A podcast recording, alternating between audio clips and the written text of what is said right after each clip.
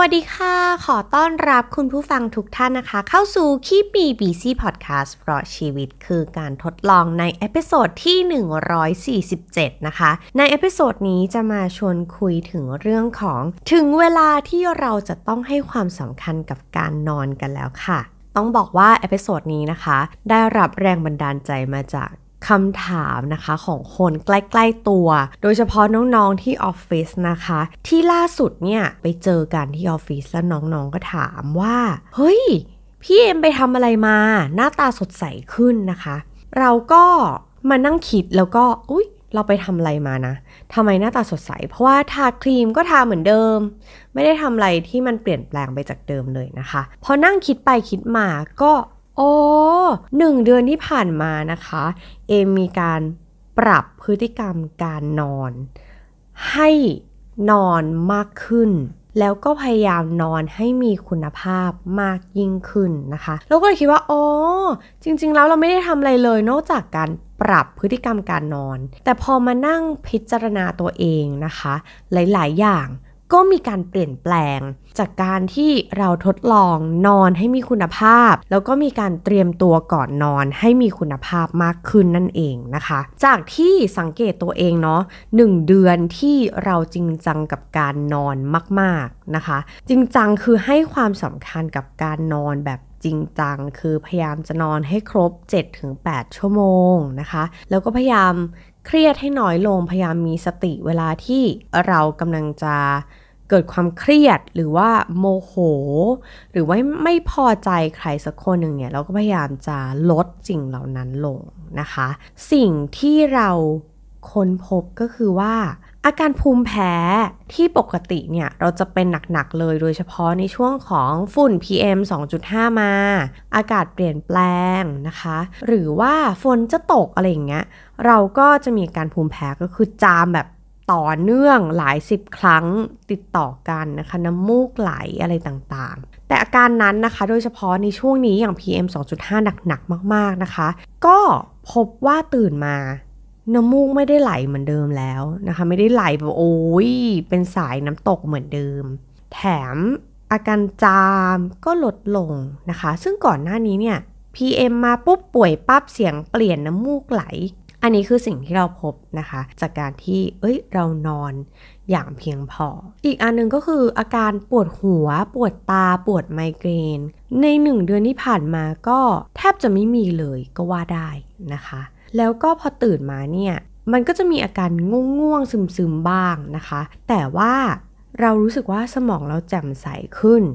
คิดอะไรก็รู้สึก ปลอดโปร่งมากขึ้น แถมเรายังมีไอเดียดีๆ หรือว่ามีความพยายามที่อยากจะทำอะไรใหม่ ๆ มากขึ้นเหมือน เรามีพลังมากขึ้นรวมถึงสุขภาพใจโดยรวมก็ดีขึ้นกว่าเดิมเราก็เลยคิดว่า อ๋อ นี่อาจจะเป็นสมมติฐานหนึ่งว่า มันสิ่งเหล่านี้เนี่ยมันเกิดขึ้นจากการที่ เราเริ่มปรับพฤติกรรมการนอนของเราให้มันมีคุณภาพมากขึ้นนะคะ ก่อนอื่นก่อนที่เราจะไปแชร์ทริคแกนทิปส์นะคะว่า เอ้ยเรามีการเตรียมตัวนอนยังไงเนี่ย อย่างแรกที่อยากจะให้คุณผู้ฟังเข้าใจกันสมัย แล้วก็มาปรับ mindset ไปพร้อม ๆ กันนั่นก็คือว่า mindset ก็คือการนอนที่ มีคุณภาพนั้นเกิดขึ้นตามธรรมชาตินั้นไม่มีอยู่จริงนะคะ ร่างกายของเรามันไม่ได้แบบ การนอนมันก็เป็นเรื่องที่เกิดขึ้นตามธรรมชาติแหละ แต่การนอนที่มีคุณภาพเนี่ยมันต้องอาศัยตัวเราเองเป็นผู้สร้างขึ้นมานะคะ มันไม่ได้หมายถึงว่าการนอนคือการปิดสวิตตัวเองแล้วอยู่ดีๆ การนอนที่มีคุณภาพมันจะเกิดขึ้นได้นะคะ การนอนที่มีคุณภาพเนี่ยมันจะเกิดขึ้นตั้งแต่ก่อนที่เราจะนอนได้ซ้ำจริง ๆ วันทั้งวันเนี่ยนะเราจะต้องมีการเตรียมตัวเพื่อให้เราอะมีการนอนที่มีคุณภาพดีและคนที่สร้างได้ก็คือตัวเราเองนั่นแหละค่ะที่จะสามารถสร้างการนอนที่มีคุณภาพได้ แต่คนโดยส่วนใหญ่อะก็มักจะคิดว่าก็นอนอะก็ต้องนอนแหละ ก็นอนนอนไป อย่างที่เอ็มแบบเข้าใจผิดมา 30 กว่าปีก็คือ เดี๋ยวร่างกายก็ปิดสวิตเอง ซ่อมแซมตัวเองเอง คือพอฉันหลับตาปุ๊บร่างกายก็จะเกิดการซ่อมแซมส่วนที่สึกหลอส่วนที่เหนื่อยล้าต่างๆ ของเรามันก็จะดีขึ้น อย่างมหัศจรรย์ใจ ซึ่งจริงๆแล้วมันไม่ใช่นะคะ ดังนั้น การเตรียมตัวนอนนั้นสำคัญ แล้วก็เลยอยากจะแชร์เทคนิคนะคะ การนอนส่วนตัวให้กับคุณผู้ฟัง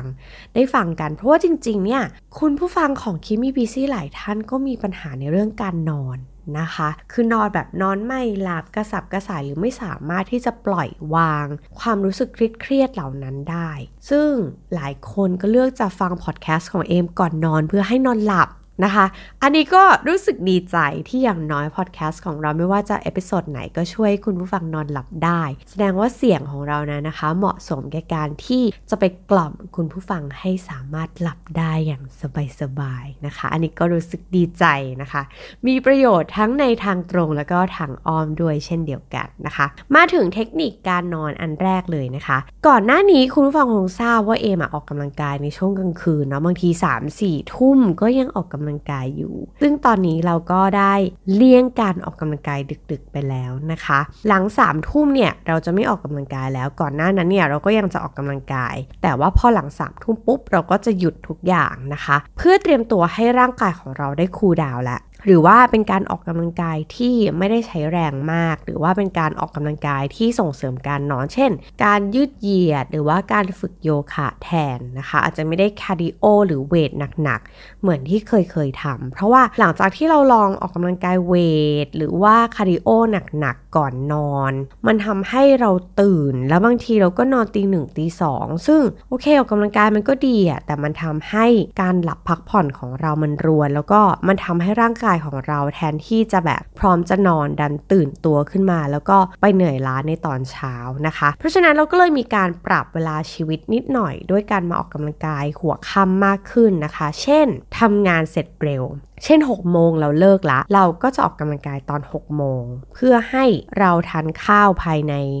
ช่วง1ถึง2ทุ่มนะคะ ปกติเราก็จะไม่รับประทานอาหารหลัง 2 ทุ่มเลยนะคะ อันนี้เป็นเรื่องที่เคร่งครัดมากๆ ซึ่งเราก็ยังทำอยู่ ซึ่งมันก็ช่วยในเรื่องของเรื่องกระเพาะอาหาร แล้วก็เรื่องการนอนที่มันไม่ได้อึดอัดจนเกินไปนั่นเองนะคะ อันเนี้ยการออกกำลังกายถ้าแบบวันนั้นเนี่ยมันดึกมากแล้วจริง ๆ เราก็จะอาจจะ เน้นการยืดเหยียดแล้วก็รีบตื่นเช้าไปออกกำลังกายในตอนเช้าแทนนะคะ อันนี้ก็จะเป็นการปรับเปลี่ยนการออกกำลังกายในแต่ละวันของเรานะคะ ทีนี้เนี่ยอีกอย่างหนึ่งที่เราทำแล้วรู้สึกว่ามัน work นั่นก็คือว่าการปรับความสว่างของไฟค่ะ ในตอนกลางวันเนี่ยเออจริง ๆ เอมก็ยังทำงานแบบ work from anywhere นะคะ ก็จะมีบางวันที่เราทำงานที่บ้าน ในช่วงกลางวันเนี่ยเราก็เปิดไฟแบบ cool ไว้นะคะ ก็คือเป็นไฟแสงสีขาวหน่อย เพื่อให้มันแบบทำงานแล้วสว่างหูสว่างตา แล้วก็มองเห็นได้ค่อนข้างชัดเจนนะคะ แต่พอหัวค่ำปุ๊บเนี่ยเราเปลี่ยนหลอดไฟให้มันสามารถที่จะเปลี่ยน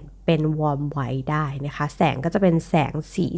ส้มๆสลัวหน่อย เพื่อที่เราจะได้บอกร่างกายของเราหรือว่าบอกตัวเองว่าเอาละค่ำนี้มันเข้าสู่โหมดการผ่อนคลายของเราแล้วนะคะ เราก็ใช้แสงไฟเข้าช่วย ต้องบอกว่าด้วยความที่เราอยู่บ้านตึกแถวเนาะแถมหันไปทางทิศเหนือต่างหากเพราะฉะนั้นเนี่ยเราจะไม่ค่อยได้เห็นแสงเดือนแสงตะวันสักเท่าไหร่เราก็เลยต้องเล่นกับแสงไฟเพื่อให้ร่างกายเนี่ยเขาได้รับรู้ว่าเนี่ยหัวค่ำแล้วกำลังจะกลางคืนแล้ว เพราะฉะนั้นเนี่ยมันมีการเปลี่ยนแปลงของไฟ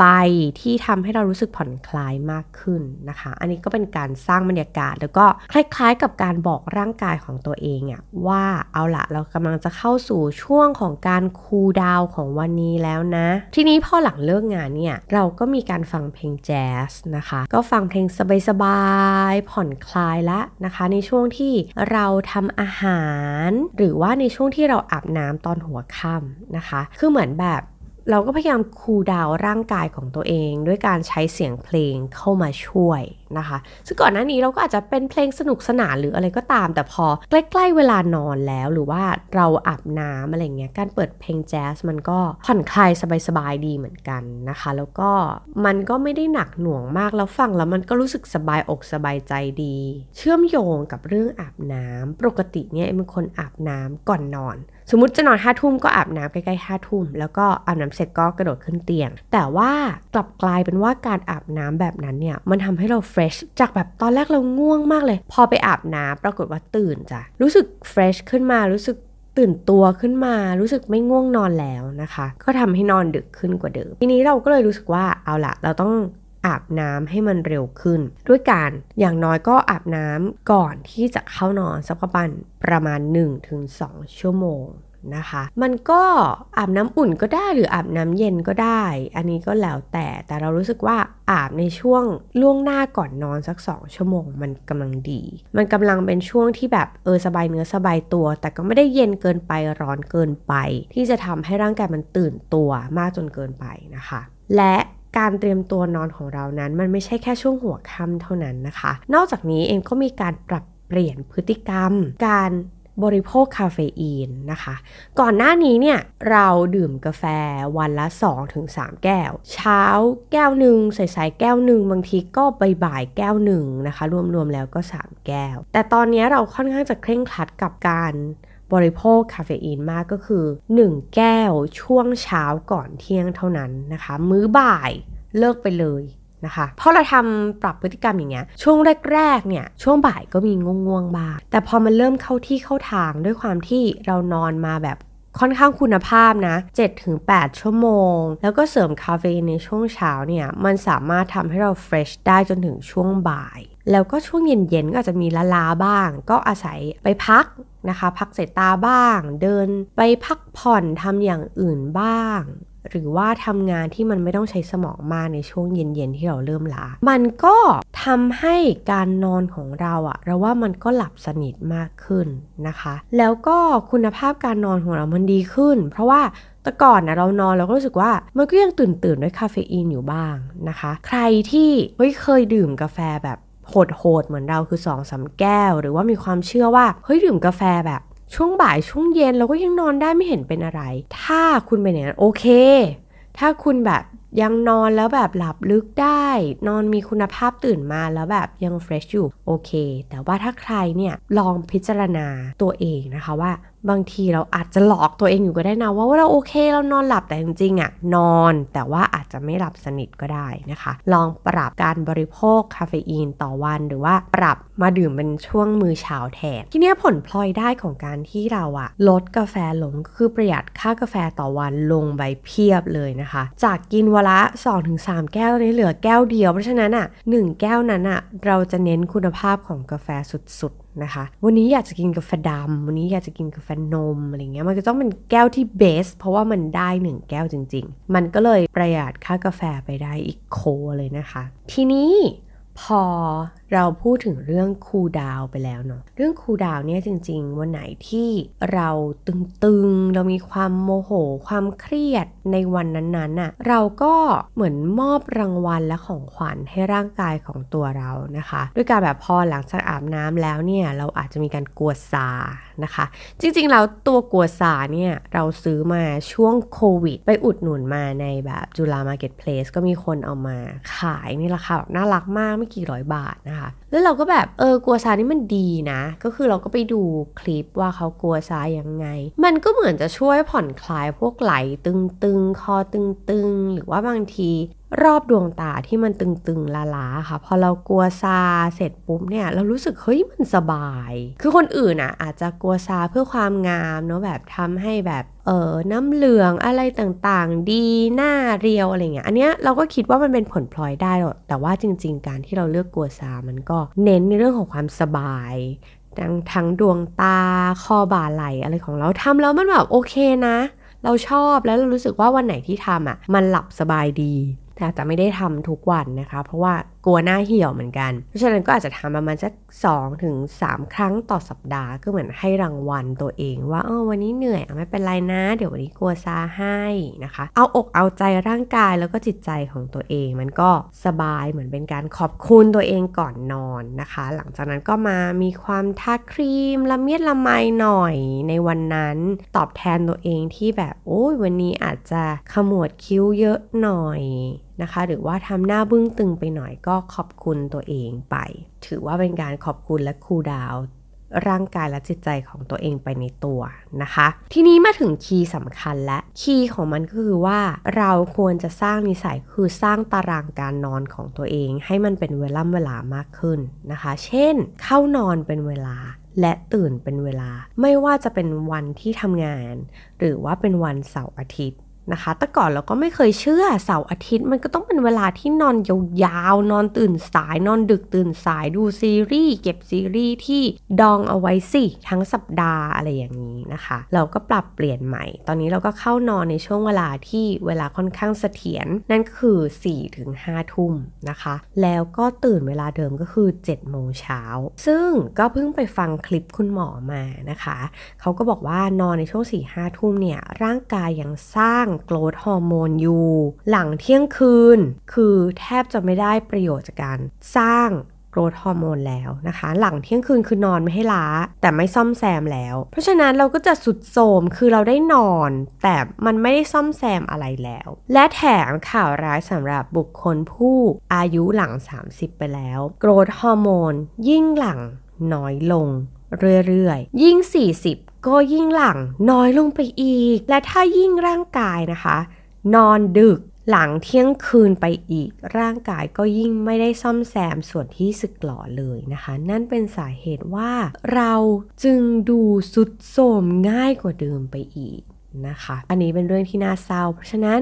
นอกจากเราจะไม่ได้ซ่อมแซมอะไรแล้วยังทรุดโทรมไปอีกนะคะ เพราะฉะนั้นเชิญชวนให้เข้านอนในช่วง 4-5 ทุ่มเพื่อที่ว่าเราจะยังได้ประโยชน์ จาก growth hormone ที่ร่างกายสร้างมาน้อยนิดแล้วนะคะ เราก็ต้องโกยเขาให้เต็มที่อะตัวอย่างพี่สาวที่ออฟฟิศนะคะ จริงๆ ก็มีพี่คนหนึ่งที่เป็นรุ่นพี่ที่ออฟฟิศเราก็แบบคุณพี่อายุเข้าใกล้ 45 แล้ว แต่คุณพี่หน้าเด้ง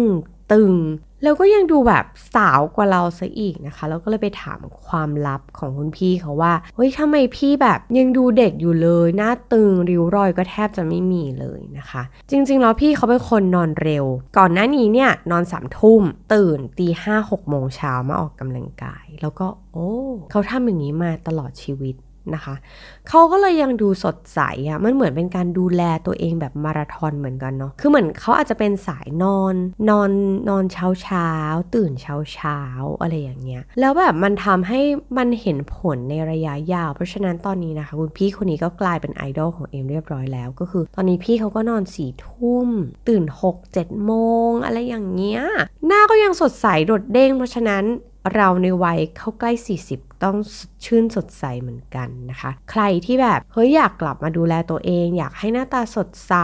สมองยังไบรท์ร่างกายหน้าตาไม่สุดโทมก็เนี่ยแหละค่ะ เริ่มมานอนช่วง 4-5 ทุ่มนะคะ อันนี้เชิญชวนเลย ทีนี้ในช่วงแรกของการเตรียมตัวนอนเนี่ย ถ้าเราไม่เคยทำเราเคยนอนตีหนึ่งตีสองมาโดยตลอด เราอาจจะต้องการผู้ช่วยในการช่วยให้เราหลับลึกนะคะวันก่อนเนี้ยก็แอบไปทำเวิร์กช็อปกับที่ออฟฟิศนะคะ คุณหมอเนี่ยก็บอกว่าจริง ๆ แล้วใครที่รู้สึกตัวเองนอนหลับไม่ลึกหรือว่ายังมีความเครียดอยู่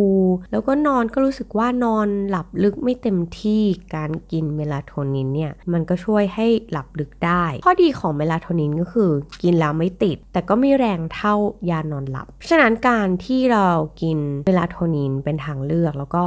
ช่วยร่างกายตัวเองด้วยการเตรียมตัวนอนอย่างที่เอ็มเล่าเล่ามาเนี่ย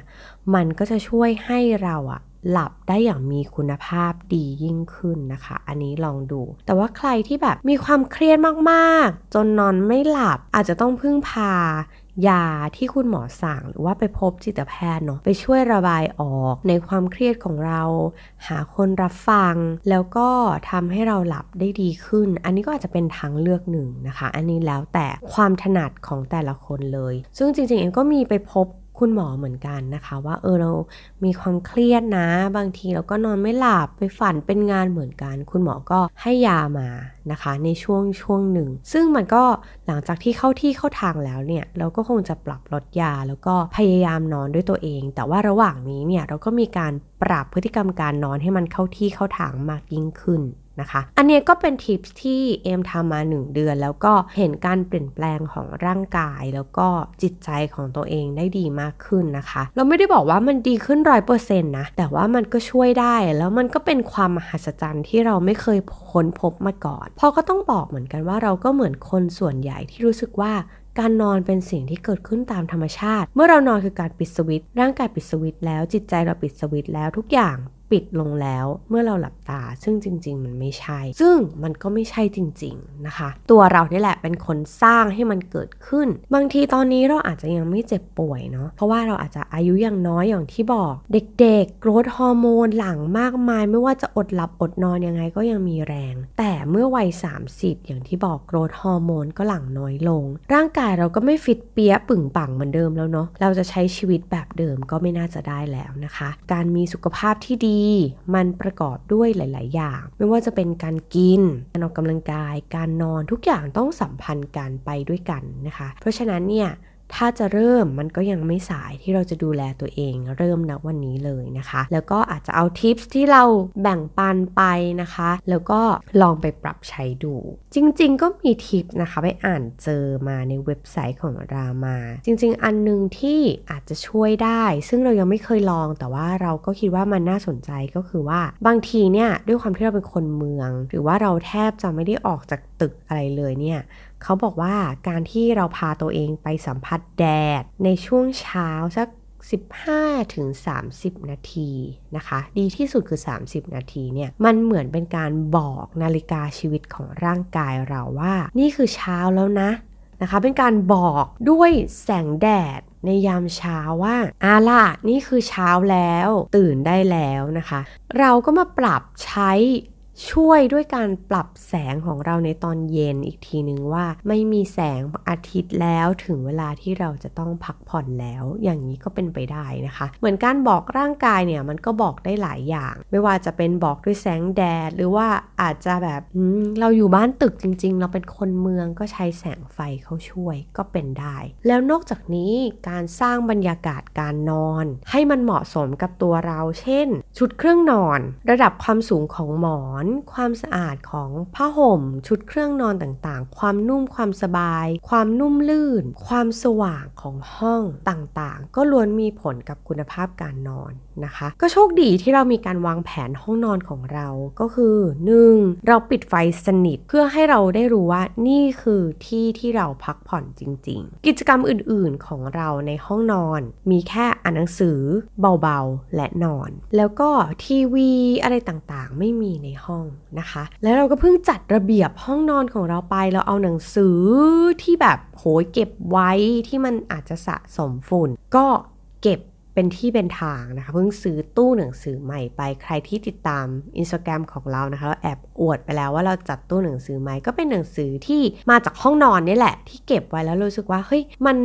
ไม่ปลอดโปร่งเลยนะคะ ห้องนอนของเราเต็มไปด้วยหนังสือมันอาจจะมีฝุ่นมีอะไรด้วย เราก็เลยเอาหนังสือทั้งหมดออก เราก็รู้สึกว่าห้องนอนของเรามันโล่งขึ้น มันทำขึ้นมาเพื่อการนอนจริง ๆ เพื่อการพักผ่อนจริง ๆ ไม่ใช่เพื่อสิ่งอย่างอื่นเลย นี่คือพื้นที่ของการพักผ่อนอย่างแท้จริงของเรานะคะ ใครที่แบบห้องนอนโหยเต็มไปด้วยของ เต็มไปด้วยหนังสือ เอกสารหรืออะไรก็ตาม ลองปรับลองจัดระเบียบให้แบบ เก็บเป็นที่เป็นทาง หรือว่าพยายามแบบให้ห้องนอนของเรามันปลอดโปร่งมากที่สุดเท่าที่มันจะเป็นไปได้ นะคะ หรือใครอาจจะช่วยเหมือนแบบสร้างกลิ่นที่เออชวนนอนหรือเป็นกลิ่นที่เราดมแล้วเรารู้สึกสบายสบายอาจจะหลายคนอาจจะชอบเป็นกลิ่นคาโมไมล์หรือว่าเป็นกลิ่นแบบลาเวนเดอร์อะไรเงี้ยนะคะที่ช่วยในการหลับก็อาจจะช่วยได้ อันนี้แล้วแต่ไลฟ์สไตล์ของแต่ละคน หรือว่าอาจจะจุดเทียนหอมใช้ candle warmer หรือว่าที่อุ่นเทียนในการมาช่วยสร้างกลิ่น แล้วก็เหมือนแบบ